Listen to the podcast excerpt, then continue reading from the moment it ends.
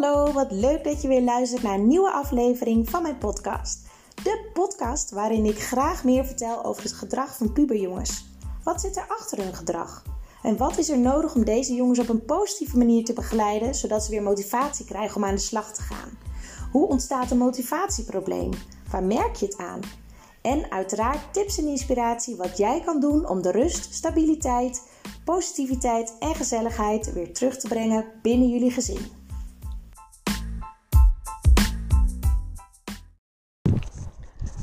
Goedemorgen, leuk dat jullie luisteren. Ik ben op dit moment weer aan het wandelen met mijn hond Benji. Als jullie mij volgen op mijn stories via Instagram of Facebook, dan, uh, dan hebben jullie hem vaak voorbij zien komen. En ook dat ik uh, loop te wandelen, want ik vind het heerlijk.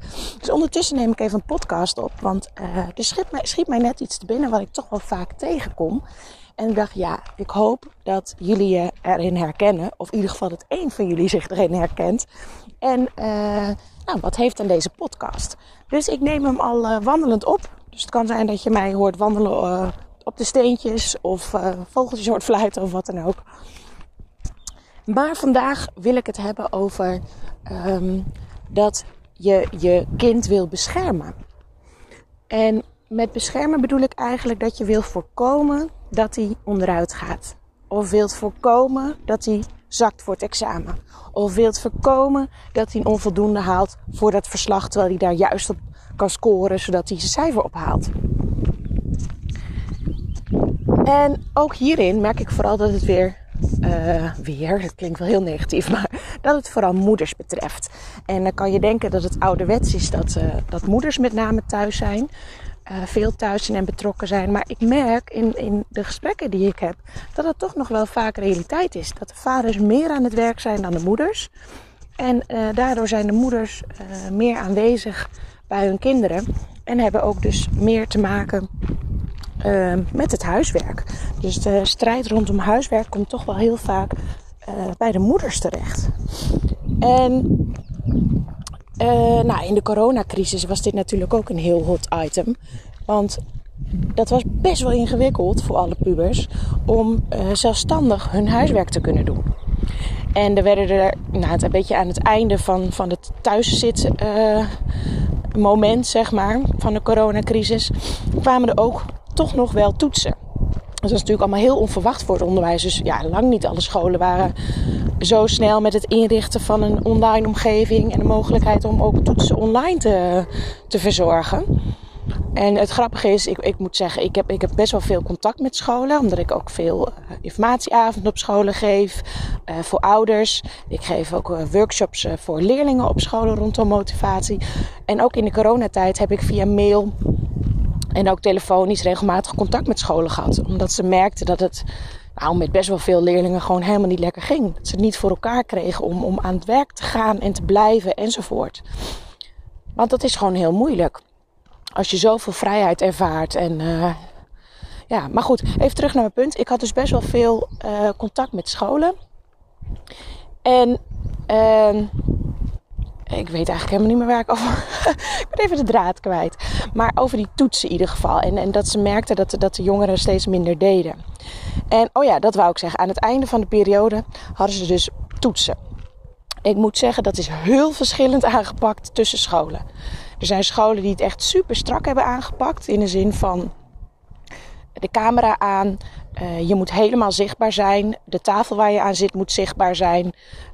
Um, dus, dus de docent zit dan ook zelf achter de computer en ziet allemaal schermpjes van zijn leerlingen. En op die manier is hij gewoon het surveilleren bij de toets.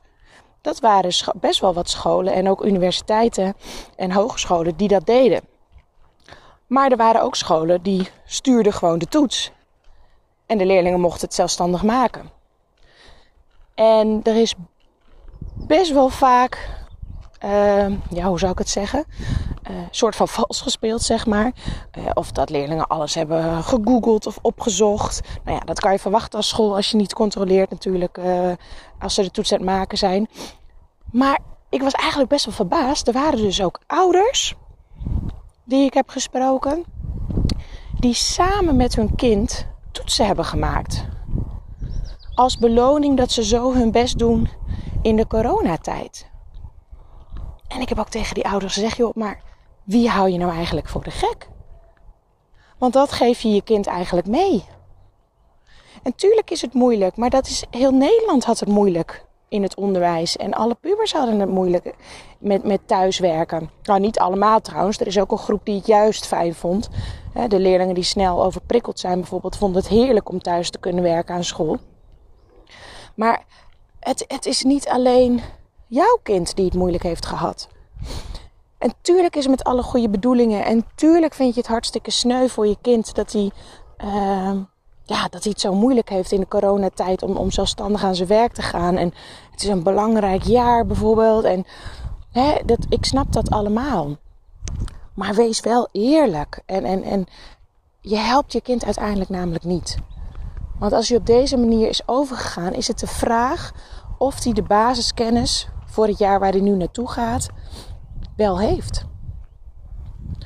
Want dat is de vraag. Want misschien heeft hij belangrijke informatie uh, die hij nodig had, nu goed op de toets gemaakt.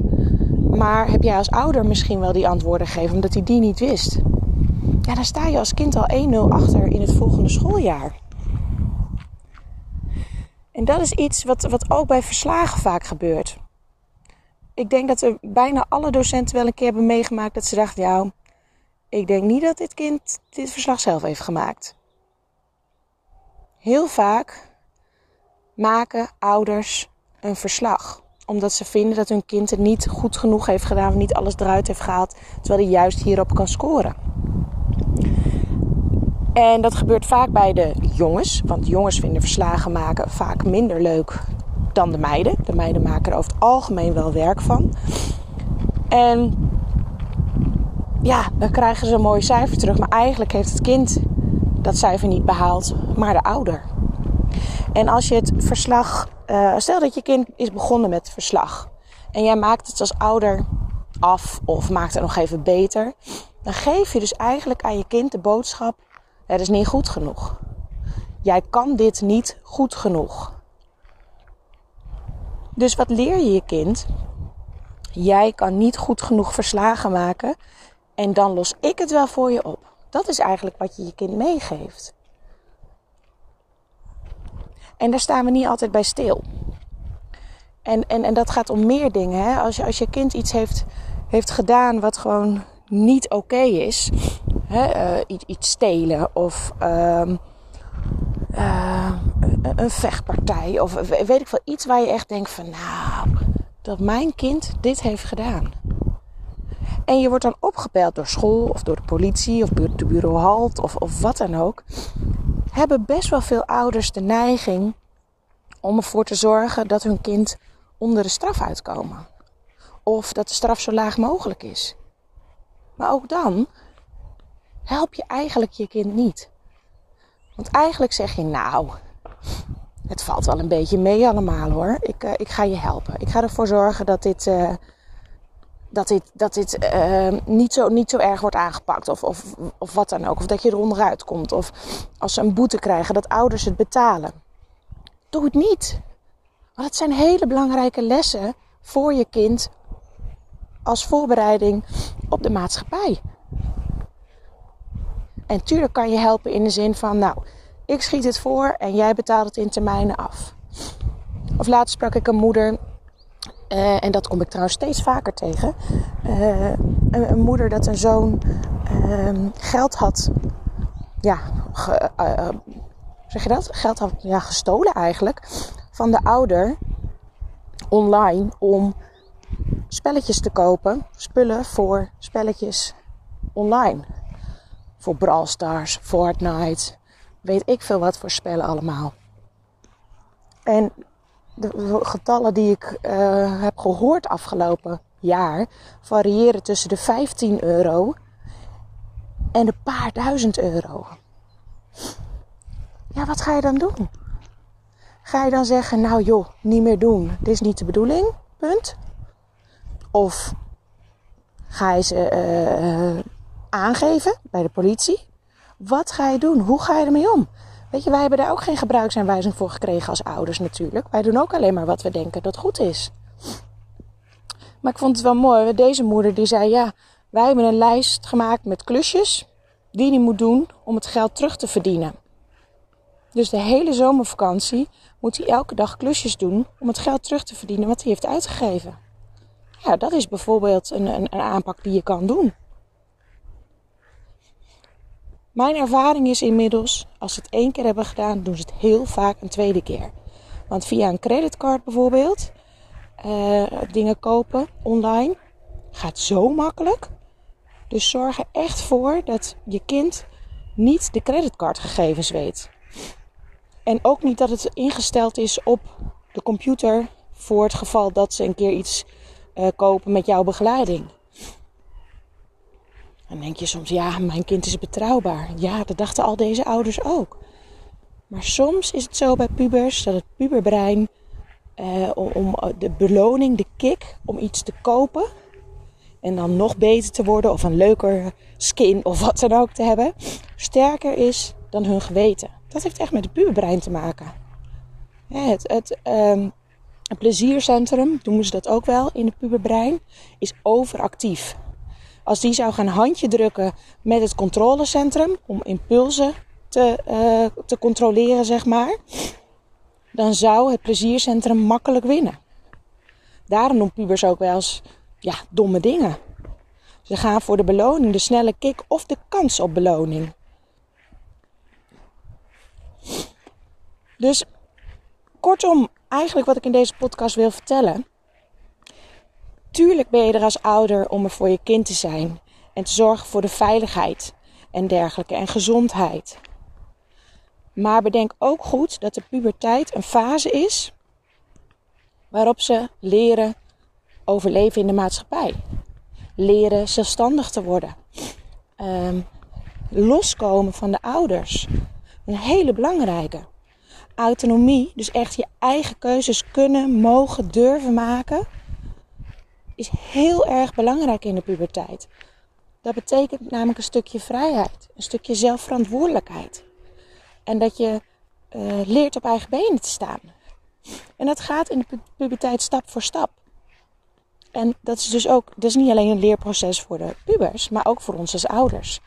Want je moet steeds een stukje meer loslaten. Dat begint al als ze, nou ja, groep 7, 8, willen ze wel eens alleen naar het zwembad of met vriendjes bij de cafetaria eten misschien. Als ze naar de middelbare school gaan, dan is het heel vaak zo dat ze naar een ander dorp of, of stad moeten fietsen. Dus ook alweer een stukje loslaten en erop vertrouwen dat ze weten uh, wat ze doen. Hè? Dat ze goed uitkijken en dergelijke. En zo, s morgens vroeg in het donker uh, naar school fietsen hè? In, in de wintertijd.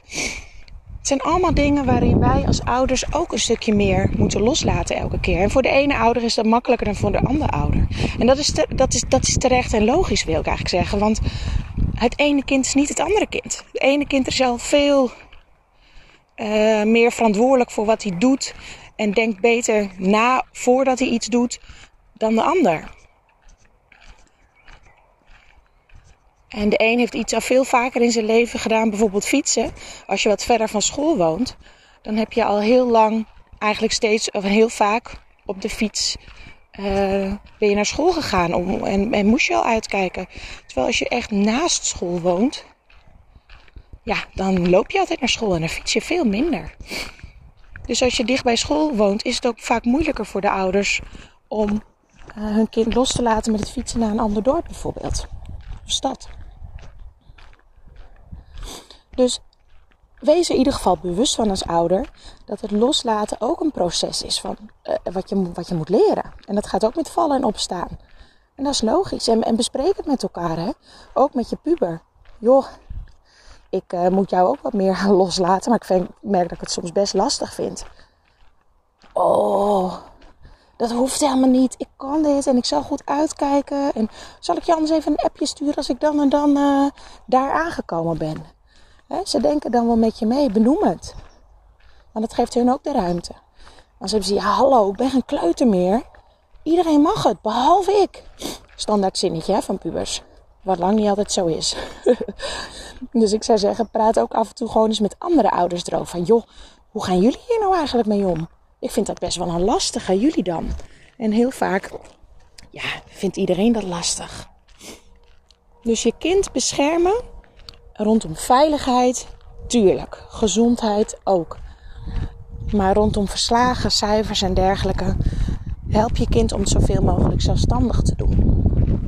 En help meedenken en, en help ook vooruitkijken. Want dat kan het puberbrein allemaal nog niet zo goed. Die zijn heel erg in het hier en nu bezig.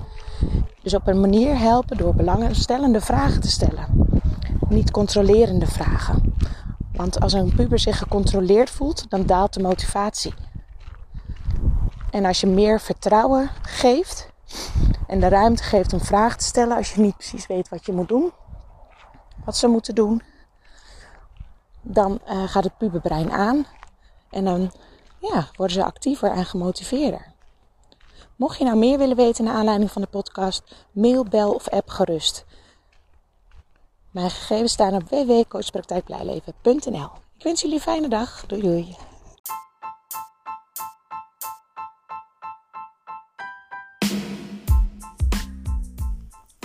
Bedankt voor het luisteren naar deze aflevering van mijn podcast. Ik ben altijd heel benieuwd wat jullie ervan vonden, wat jullie eruit hebben gehaald. En ik zou het leuk vinden om daar iets over terug te horen. Je kan het natuurlijk delen op social media en mij uh, taggen. Het kan op Facebook, dat kan op Instagram en ook zit ik op LinkedIn. Uiteraard mag je me ook altijd een mailtje sturen, dat vind ik zelfs hartstikke leuk. Marieke coachpraktijkblijleven.nl Wie weet tot de volgende keer. Fijne dag!